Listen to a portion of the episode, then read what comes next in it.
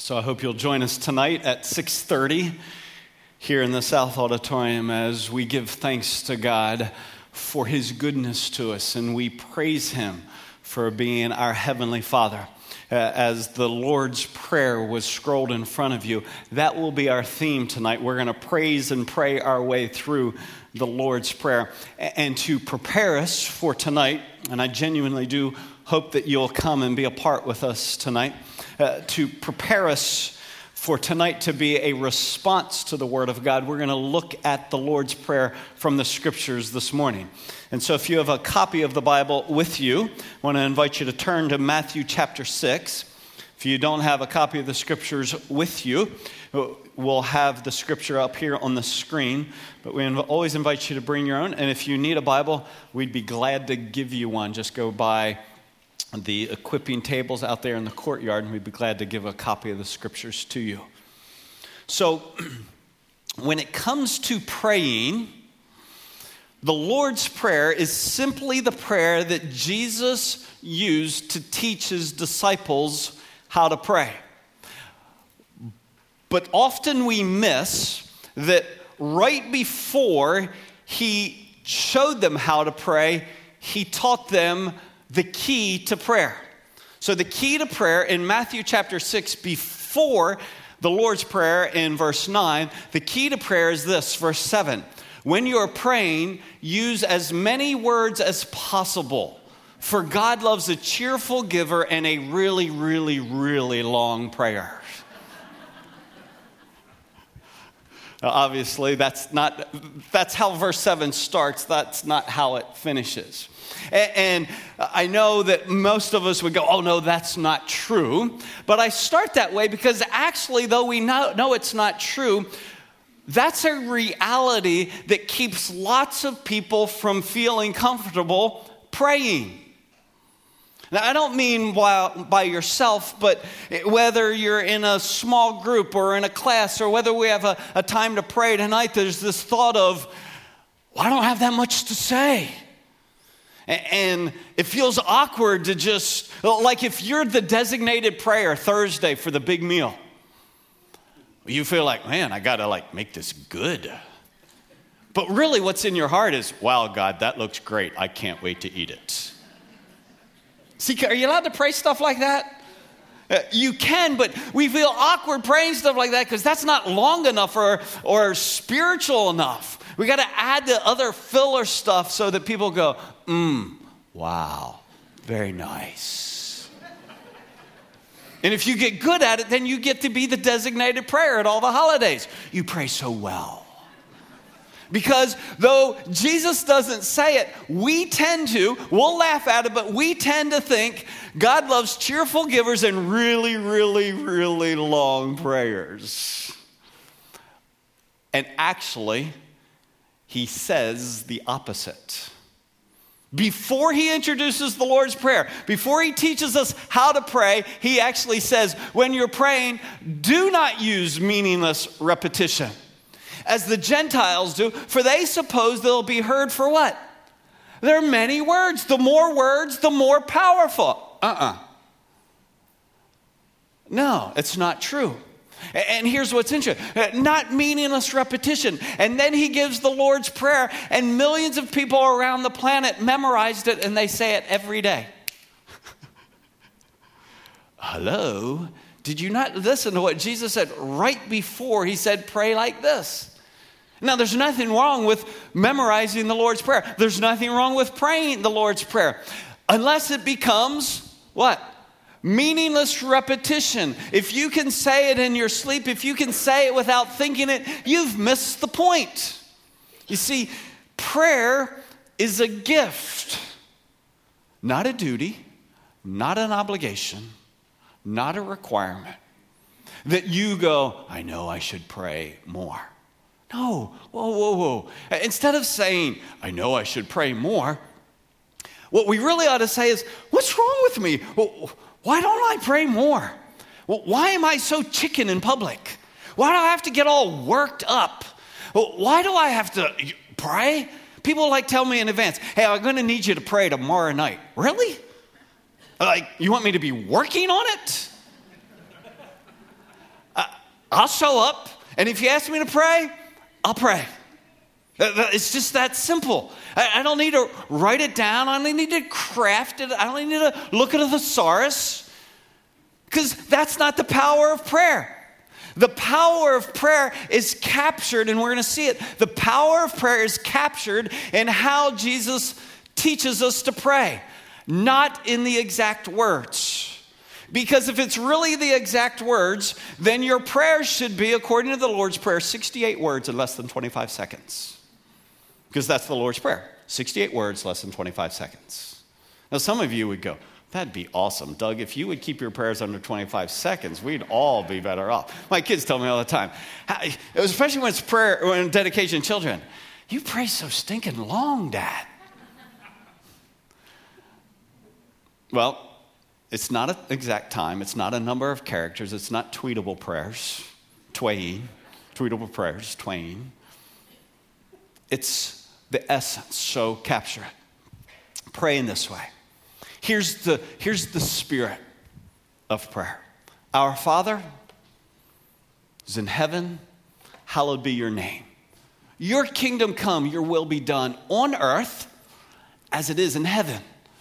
Give us this day our daily bread and forgive us our debts as we also have forgiven our debtors. And don't lead us into temptation, but deliver us from evil. For yours is the kingdom and the power and the glory forever. Amen. 68 words, less than 25 seconds. What's he getting at? Well, as I've tried to say, what's really on the heart of Jesus and how we pray? Three things to the surface. First, that we would capture that prayer is the gift of privileged relationship. Prayer is the gift Again, not obligation, not duty, not something we have to check off the box. It's a gift, and it's gift of privileged relationship. In other words, when we pray, we are praying to the God who is in heaven. This is straight from the prayer. The God who is in heaven, who is what? What's the descriptor of him? Who is holy, hallowed. Who is holy. But what's the privileged relationship? He is. Yeah, don't. Uh, I think maybe we, we've said it so many times. He is now Father.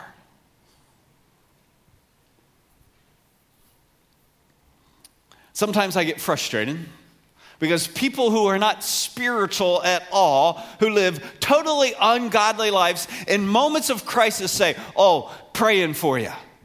And I think, Don't use that. that that's not right. You're not a prayer. And then I'd say, Okay, calm down. Is prayer a universal privilege?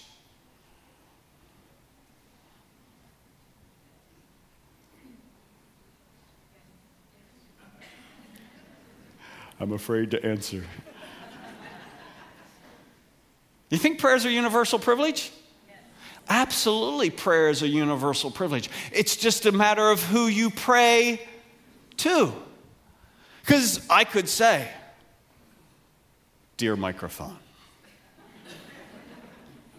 help me speak loudly today. Could you pray to a microphone? You could. People formed shapes out of woods and prayed to it. People carved stones and prayed to it. People made big, heavy guys and prayed to Buddha. People pray to deceased saints. So prayer is actually a universal privilege. What's the unique privilege for those who are born again? That we pray to our Father. Anything unique about our Father versus our microphone? Anything? Yeah, there's a lot of unique things. One, our Father is where? In heaven, and what's He like? Holy. None of those things true about that. And Right before, again, he said, not a bunch of meaningless repetition, not long, long, long, long, long, long, long prayers. He said this For your Father knows what you need before you ask Him. Microphone doesn't know that. Allah doesn't know that. Buddha doesn't know that. Deceased saints don't know that. Only the God of heaven, who is holy, knows what we need even before we ask. And so, we have, we have started our prayers uh, with meaningless repetition. And I want to call us to a thoughtful appreciation.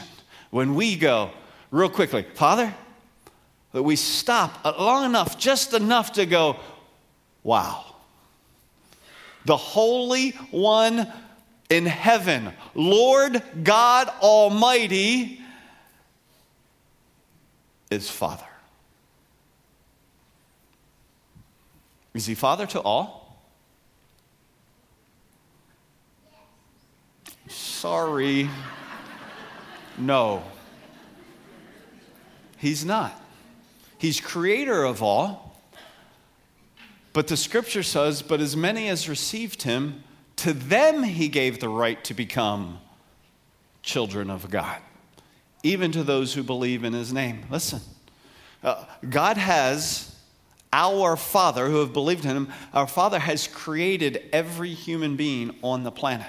He is creator of all, but only those who admit that they are guilty before a holy God and need of a Savior, and who believe that Jesus paid the penalty for their sin, and as an act of humility, receive it, not try to earn it, but receive it. Only those move from created by God to children of God. And so I am super serious when I say to you, let's not miss the majesty, the incredible reality that you and I get to begin our prayer, our Father. Father. And let me also acknowledge this that for some of you, Father is not a great memory.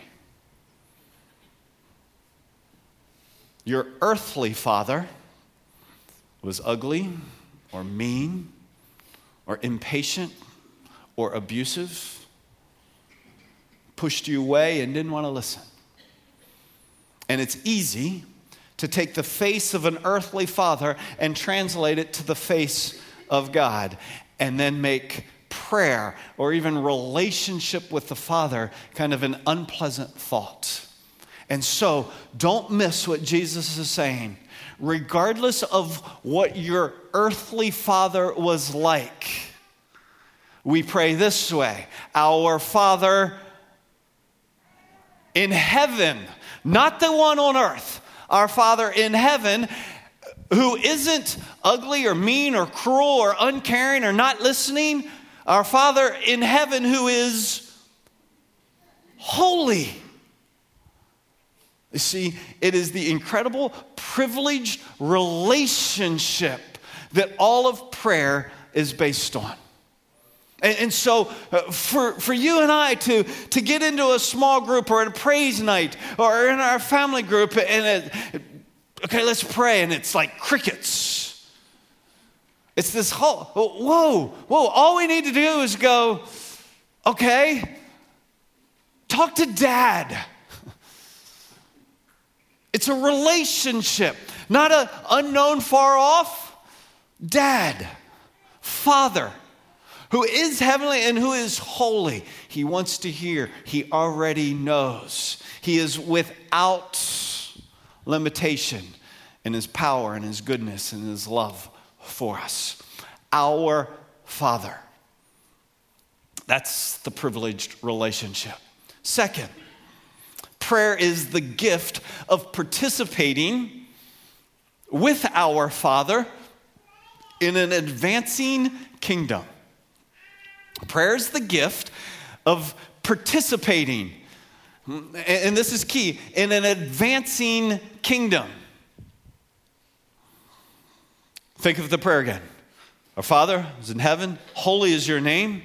Your kingdom come, your will be done on earth as it is in heaven. And then give us this day our daily bread, forgive us, lead us, deliver us. For yours is the kingdom and the power and the glory. How long? Forever. So there is a participation. What Jesus is saying when he's telling us, hey, here's how I want you to pray, he's going, capture that you get to pray to the God of heaven as Father. And you get to, with him now, participate in a, an advancing kingdom. And I say an advancing kingdom because there is an already true about this kingdom and a not yet regarding the kingdom. When it comes to the kingdom of God, there is an already and there is a not yet. Looking at the already real quickly. The, the already is that the king has already been established, and he is Jesus. Uh, for every kingdom, there's a king.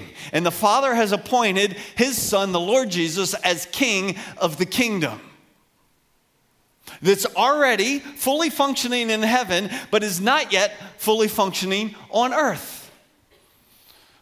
In Philippians 2, it says, For this reason also, God highly exalted him, Jesus, and bestowed on him the name which is above every name. He gets the king name.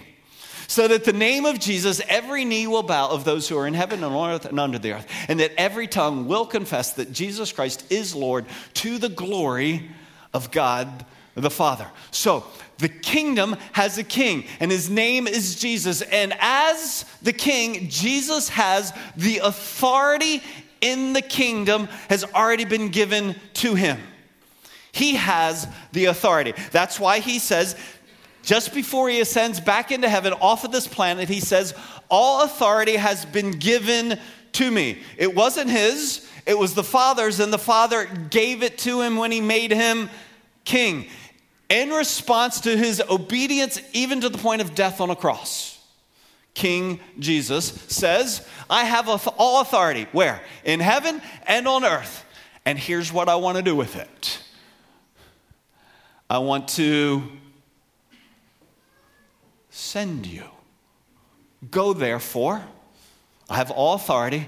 I am sending you. Go therefore and make disciples of all the nations, baptizing them in the name of the Father and the Son and the Holy Spirit, teaching them to observe all that I've commanded you. And lo, I, the King, am with you always, even to the end of the age. So, the authority of the kingdom has already been given to Jesus, who is king. And as king, he has sent his ambassadors in his name.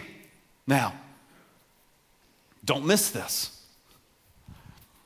Why is he sending out his ambassadors in his name? Oh, see, we've made a disconnect. Matthew 28 that we just read is called the Great Commission. Matthew 6, we were looking at the Lord's Prayer. Do you understand that the Lord's Prayer is being fulfilled in the Great Commission? What did he pray back here? Your kingdom come. Your will be done where? On earth, as it's already being done on heaven.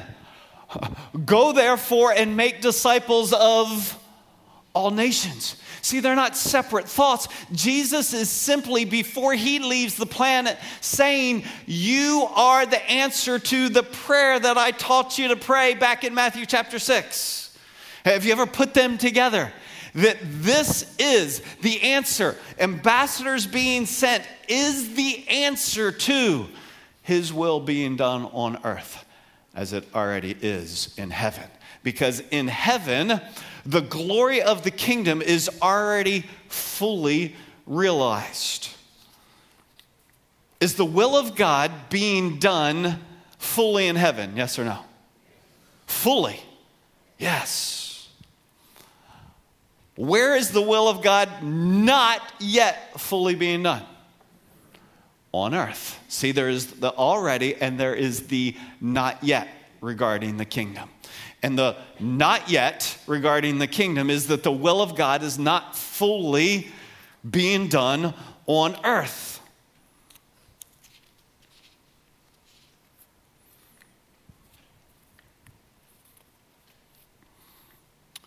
Your kingdom come, your will be done on earth as it is in heaven.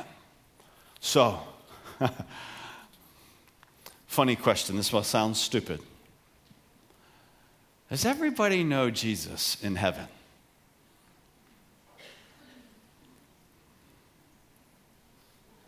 Yes. Nobody in heaven's going, Jesus? Who's Jesus? No. All authority has been given to him. He sits on the throne in heaven. He is fully, completely, already known by every soul in heaven. How about earth? See? Not yet. The not yet is that not all have yet heard of Jesus as Savior. Everybody in heaven has, but not all on earth have. That's why he simply said, Pray like this pray that the kingdom would advance. How? Well, like it's already fully advanced into heaven. That's how I want to advance it on earth. Go therefore and make disciples of all the nations so that the will of God would be fully accomplished on earth as it is in heaven. Not all on earth have yet heard of Jesus as Savior. How many not yets are there?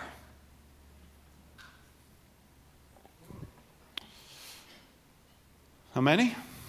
Well, it's estimated that of the 7.1 billion people alive in the world today, 2.91 billion of them live in an unreached people groups with little or no access to the gospel. Just under 3 billion people have not even heard of Jesus. I, I, I don't know what to pray about. Let's pray. I don't know what to pray about. Jesus, whoa, pray. Pray like this Our Father who's in heaven, you're holy. I want your kingdom to come here like it's already happening there. Everybody in heaven knows Jesus. And there's billions of people here who don't know him, who have never even heard of him. So, a couple weeks ago, I'm having lunch with a guy who is in a place in his life where he looks like he can make an occupational transition. And he's saying, just trying to pray through this, Doug. Any, any thoughts for me as I look at this? And I encouraged him. I said, I think what you ought to do is ask yourself this you know what your gifts are. You already know what you're good at. You're not a 19 year old in your 40s. You know what you're good at. What you ought to ask yourself is this What's happening on the planet that God can't stand and you can't stand either? In other words, what's happening in heaven that's not happening on earth that absolutely drives you crazy, and how could you make a difference? He said, Well, that's a big question. I have to give it some thought. So, yesterday I got his email. Here's my first thoughts. What breaks my heart the most,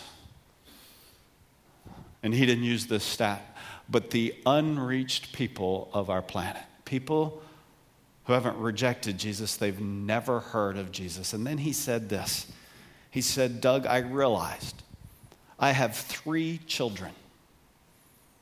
And if my three kids had never heard of Jesus, I would do everything within my capabilities for them to hear. It would be the worst thing on the planet,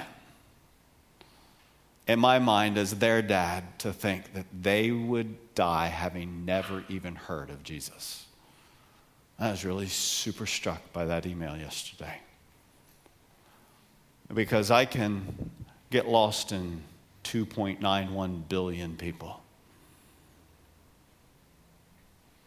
But if you start talking about your kids or your siblings or your family, and if that was them, now that's real people.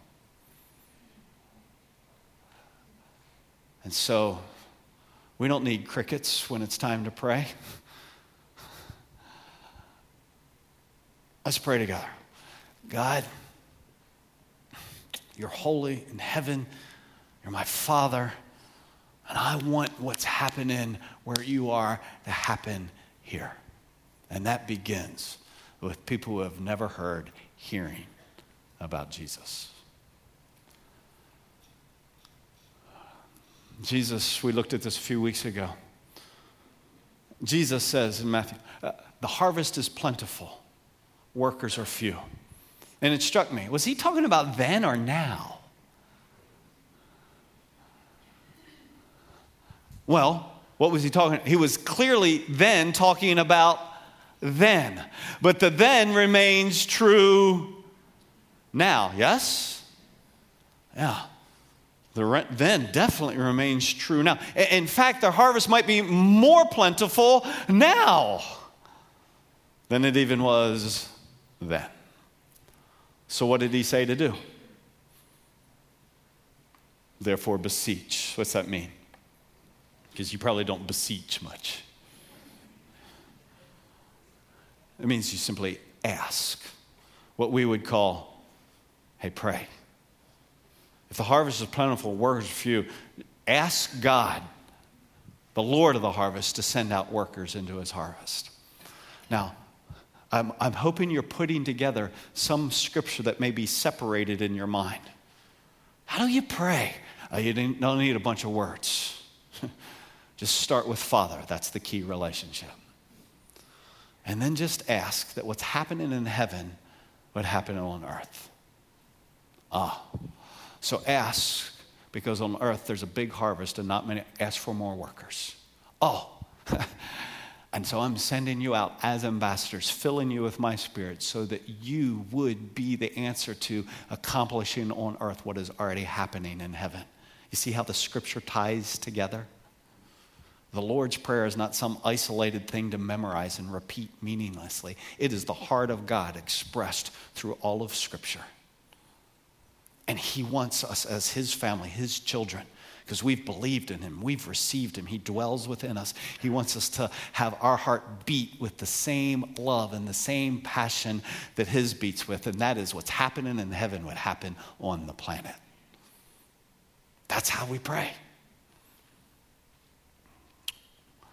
With this second reality, not only have not all heard, not all have yet bowed to Jesus as Lord.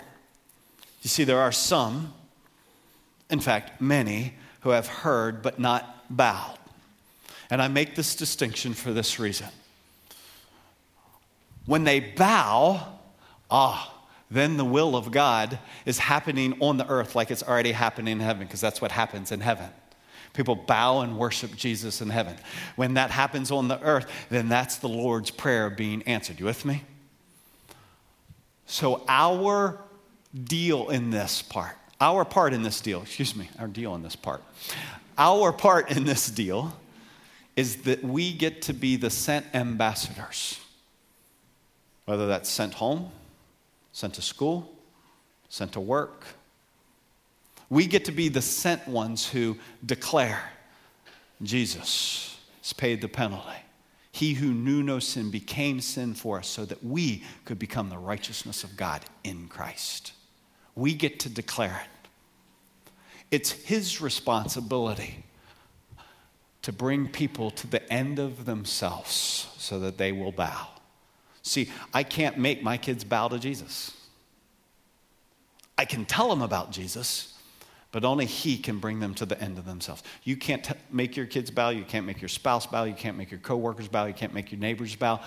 Your role is to tell them so that though as everyone knows about Jesus in heaven, everyone in your world would know about Jesus on the planet. And then it's his role to bring them to the end of themselves. So that as we'll bow forever in heaven, we'll bow on earth. You with me? See, it's the heart of God. It's how we pray. We're not making up stuff. We're not trying to think of stuff. We know what's on the heart of God, and that's what comes out of our mouths because that's what's in our heart, because that's what's in His heart. And then He says, Give us this day our daily bread. What a, what a, what a change. It's like, Jesus, you need a little more words, more transitions. It's shifting without a clutch in your prayer. It's awkward. I mean, kingdom, daily bread? That's what he says, though. Give us this day our daily bread and forgive us our debts as we also have forgiven our debtors, and don't lead us into temptation, but deliver us from evil. Why this? Watch. We need this to be provided for us so that what's happening in heaven would be happening on earth. All that he, Jesus is saying here is want what I want and then ask for me, declare your dependence upon me to get what you need to be a part of the advancing kingdom. Prayer is the gift of simply saying, Hey, we're dependent upon you. This is not complicated. Let me say it this simply. If I'm going to be a sent ambassador, I need some grub daily. I need some food, right? And I'm being silly here. We live in such a, an abundant culture that we forget that there are many in our world who are dependent on daily bread to be able to survive that day, to be a part of the advancing kingdom. We have pantries full of stuff that we forget. We have a declared dependence that if the spiritual is going to happen on the planet, then I need some nourishment. I need daily bread. And so, the first of three core issues we're dependent upon is physical provision. Right later, right after Jesus teaches them to pray, minutes later, then he says, uh, Don't worry then what you're going to eat or what you're going to drink or what we'll wear for clothing. Uh, why not? Those are like basic to life. That's not like saying, Don't worry if it rains. That's like saying, Don't worry if I don't eat. Why? Why not worry? For the Gentiles eagerly seek all these things. Your heavenly Father knows that you you need all these things. Huh. So that's twice Jesus said in the context of praying, God already knows.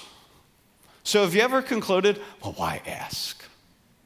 In fact, I, I don't ask the Lord for anything. He already knows.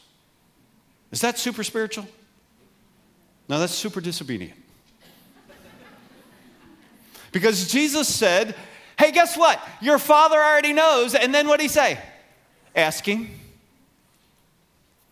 The fact that he knows is not a discouragement to pray, it's an encouragement to pray. But why do we have to ask if he already knows? Because if you ask, what are you acknowledging? I'm acknowledging need, and need is an admission of dependence and humility. And so we can sound super spiritual, but it's probably super pride. Because there's lots of us that are too proud to ask. And the asking is the humbly acknowledging. So let me humbly acknowledge something for you as a body. We have a spiritual family physical provision need. I don't know if you've been noticing. Think of daily bread, weekly bread, annual bread. For all of the work of the ministry that happens, children through adult, and this campus and everything going on, the elders said, We have a weekly need of about 54. And last week, we got 75. Sweet. Extra bed, bread for the pantry. Except, that's not been the norm. If you do the math, I'll do it for you. We're about $132,000 behind our budget for the year. And that's just humbling to admit before you because nobody wants to stand up and go, hey, we have a need. And so, actually, as elders, we almost talked ourselves out of, we said, well, the Lord's already provided and the Lord knows. We don't need to ask. Wrong. We do. Now, you may go, yeah, but you should be asking God, not us. we are. We're asking the Lord. But thus far, He has never sent money falling from heaven. Thus far, He has sent money to your pockets. Seriously. And then He worked in your heart so that you would pass it on for the annual bread of this ministry. And so we are asking the Lord to work in our hearts and in your hearts for daily bread. Some of you who are involved in full time ministry, you know exactly what I'm talking about. It's the humbling to acknowledge I, I need. So it's, it's never fun to ask. I do so in the confidence Father, Dad's always provided for CFC. And he already knows. But I don't bail and then go, okay, then I don't need to stand up and ask. No, I ask. And I will, we will trust, genuinely trust how our Father works in our midst. Second, he says, and forgive us our debts as we also have forgiven our debtors. Most of Scripture says to forgive as you've been forgiven. This one says, forgive us as we forgive others. So let me ask you a question Are you prepared to for God to forgive you to the extent that you forgive other people? Uh, his point is simply this Jesus assumes that because we've been forgiven, what will we do? We will forgive as we've been forgiven. Forgive us as we forgive others. Because, in other words, if we're children, if the heavenly, holy Father is Father to us, then we have been granted forgiveness that we didn't earn and we don't deserve. And so, having been graciously given forgiveness, how would we ever withhold it from somebody else? Forgive us as we forgive others. But often, that isn't the case. And I simply want to acknowledge for us that physical provision is as important to our, our physical body and relational unity. Forgive us as we forgive others. See, lack of forgiveness is a reflection of brokenness. And Jesus is saying, on my heart is that you'll have what you need physically and that you'll be who you need to be relationally. There is no greater stain on the body of Christ. Watch there's no greater stain than brokenness because it defies at core who we are forgiven. One. But then when there's brokenness in your marriage or brokenness in your family, and there's bitterness being held between folks, church, there's no greater stain. Because what marks us most is this we've been freely forgiven, not because we earned it, not because we deserved it, because God graciously did it for us. How would we withhold what's been so graciously given? Colossians 3 uh, says, Beyond all these things, put on love, which is the perfect bond of unity. So actually, all we need is, all we need is, well, you don't want to say it because it sounds like a song or what? all we need is, right? Well, technically, yes. If all we needed was love and all we did was love, we wouldn't need forgiveness. So, love is the greatest, except the reality is you and I don't love perfectly. So, that we don't have the perfect bond of unity. I did a wedding yesterday downtown. Simply had to say to them, on their wedding day, how rude. On their wedding day, I said, You guys love each other like mad right now, but it's not going to be that way every day the rest of your life. So you're not going to have a perfect bond of unity. The test of your relationship and the test of every marriage in here is not how perfect you are, it's how quick you are to forgive. That's the true test of every marriage in this room. Not your perfection, but your forgiveness. Because none of us love perfectly. It's whether we will give what we have so freely been given. If you're withholding forgiveness this morning from somebody, spouse, family member, church member, person at work, if you're withholding it, stop it. Look to the cross, remember what you've been forgiven, and say, I'm sorry, I'm an idiot. God has graciously forgiven me. You are off the hook because I've been taken off the hook. And don't lead us into temptation, but deliver us from evil. Let's be clear God does not tempt, God delivers. He delivers us from evil. He doesn't tempt us. Uh, Satan tempts me, the world tempts me, and I tempt me. Do you know you tempt you? You probably tempt you more than Satan tempts you. Satan doesn't need to tempt you because you tempt you so much. So God doesn't tempt us. He actually delivers us. He, like He provides for us daily bread, like He has provided for us the opportunity by forgiveness to have relational unity, He has provided for us spiritual vitality, life, spiritual victory, spiritual deliverance from evil, that we can walk in newness of life. His divine power has granted to us everything pertaining to life and godliness through the true knowledge of Him. Don't close up. Look up here if you would, please.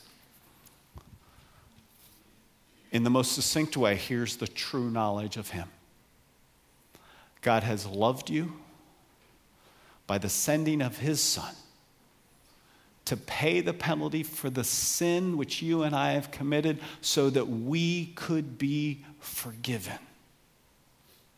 The death of Jesus on the cross was so that you and I could be forgiven and restored to relationship with God. And God raised him from the dead so that as he was raised from the dead, we can not only be forgiven, but walk in newness of life. Not just trying to live a better life, but to walk in newness of life. It's what Matt shared in leading us in worship this morning here in South. That he recognized the Holy Spirit was just not convictor, the Holy Spirit was enabler.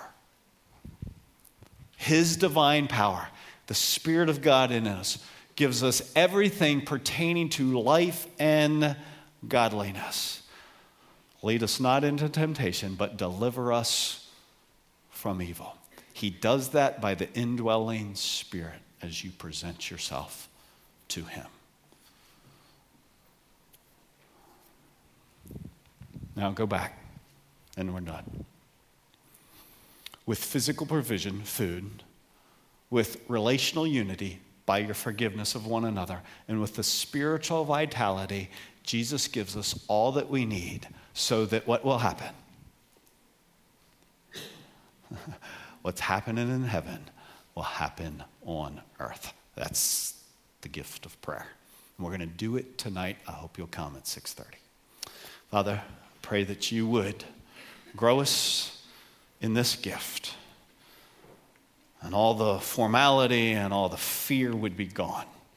And we'd just get your heart and talk to you plainly. In Jesus' name, amen. God bless. Thanks for being here. See you tonight.